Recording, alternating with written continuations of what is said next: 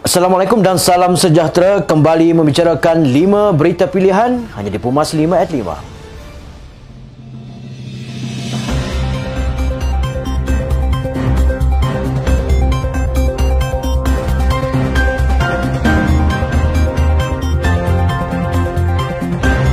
Suruhanjaya Pilihan Raya menetapkan 12 Mac sebagai tarikh pengundian bagi Pilihan Raya Negeri Johor. Tarikh penamaan calon bagi Pilihan Raya itu ditetapkan pada 26 Februari manakala pengundian awal pada 8 Mac. Pengumuman dibuat pengusi SPR Datuk Abdul Ghani Saleh pada sidang media selepas mempengusikan mesyuarat khas SPR berhubung pilihan raya negeri itu pagi tadi.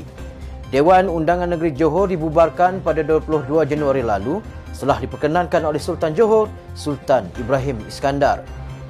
Jika dahulu dituduh sebagai pintu belakang, maka tunjukkan bahawa kita bukan sebegitu. Bila ada peluang sebaiknya, maka akan dibuktikan menerusi pilihan raya negeri Johor. Naib Presiden UMNO Datuk Seri Muhammad Khalid Nordin berkata pembubaran Dewan Undangan Negeri Johor adalah untuk memberi laluan kepada PRN diadakan bagi memastikan kerajaan yang bakal dibentuk kelak adalah stabil. Dan bagi memastikan segala agenda kemajuan mahu dibawa dapat dilaksanakan dengan baik. Ketika ini kerajaan hanya lebih satu undi sahaja yang menyebabkan kesukaran untuk melaksanakan tanggungjawab berikutan tiada suara yang stabil di Dewan Undangan Negeri. PRN bukanlah dibuat tanpa apa-apa sebab atau dirancang begitu. Sebaliknya berlaku disebabkan perkara yang tidak dirancang. Presiden UMNO Datuk Seri Dr. Ahmad Zahid Hamidi mengingatkan agar berhati-hati kerana gerak kerja fitnah ala pilihan raya umum ke-14 sedang diulang sempurna pilihan raya negeri Johor yang bakal diadakan pada 12 Mac nanti. Beliau yang juga pengusi Barisan Nasional berkata modus operandi yang sama iaitu menjadikan pimpinan BN sebagai sasaran persepsi untuk menghasut rakyat kepada politik kebencian. Daripada fitnah berhubung teknologi identifikasi frekuensi radio RFID, genting Hong Kong, dadah sehingga kepada propaganda botol minuman dan tentunya rakyat khususnya bangsa Johor akan dihidangkan dengan lebih banyak fitnah dan propaganda jahat.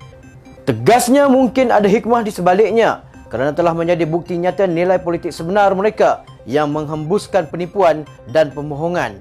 Rakyat Johor perlu bermuafakat untuk mengembalikan kemakmuran, kesejahteraan dan kestabilan lalu yang telah dirampas oleh fitnah dan tipu daya pada 9 Mei 2018. Pilihan Raya Negeri Johor sewajarnya dimanfaatkan oleh pucuk pimpinan AMNO untuk memaparkan imej baharu serta gambaran masa depan parti yang lebih ampuh dan malah segar. Esko Pemuda AMNO Nur Azrin Amros berkata ketika PRN ini haruslah dijadikan sebagai sebahagian pendekatan AMNO bukan sahaja dalam berdepan dengan kehendak realiti politik semasa. Pendekatan ini boleh diguna pakai sebagai strategi jangka masa panjang bagi parti mendepani cabaran serta perubahan lanskap politik mendatang. PRN Johor boleh dimanfaatkan AMNO sebagai kesempatan terbaik untuk menonjolkan bakat-bakat baru yang kini berada di pelbagai peringkat dan struktur kepimpinan parti sebagai usaha untuk memaparkan imej baharu parti yang malah segar selain cerminan masa depan AMNO yang tampak lebih diyakini. Tegasnya, ianya sekaligus dapat menepis dakwaan yang kononnya AMNO ini dikawal oleh kelompok atau kumpulan tertentu serta menepis kononnya PRN Johor sengaja diadakan untuk memenuhi agenda politik peribadi kluster mahkamah yang dikaitkan dengan beberapa pimpinan utama parti. Realiti dan kehendak politik semasa perlu dirombak dan UMNO tidak lagi mampu dengan bersandar kepada retorik perjuangan politik bangsa dan agama untuk terus menggamit keyakinan dan kepercayaan rakyat dan pengundi. Pengumuman harga maksimum runcit bagi ayam standard dikurangkan sebanyak 20 sen belum cukup signifikan untuk membantu rakyat berdepan kenaikan kos sara hidup. Presiden AMNO Datuk Seri Dr. Ahmad Zahid Hamidi berkata, isu berhubung peningkatan kos pengeluaran barang keperluan yang sering dijadikan alasan harus diperhalusi bagaimana untuk menanganinya. Jika isu harga barang keperluan ini tidak ditangani dari sekarang, kita khawatir ia akan berlarutan untuk tempoh yang lebih lama sekaligus terus menekan rakyat dan tidak lama lagi negara akan menyambut ketibaan Ramadan dan seterusnya meraihkan sambutan Aidilfitri. Beliau yang juga pengusi Barisan Nasional berkata ketika pemintahan Barisan Nasional, kerajaan telah merangka pelbagai akta peraturan undang-undang untuk berdepan permasalahan tersebut.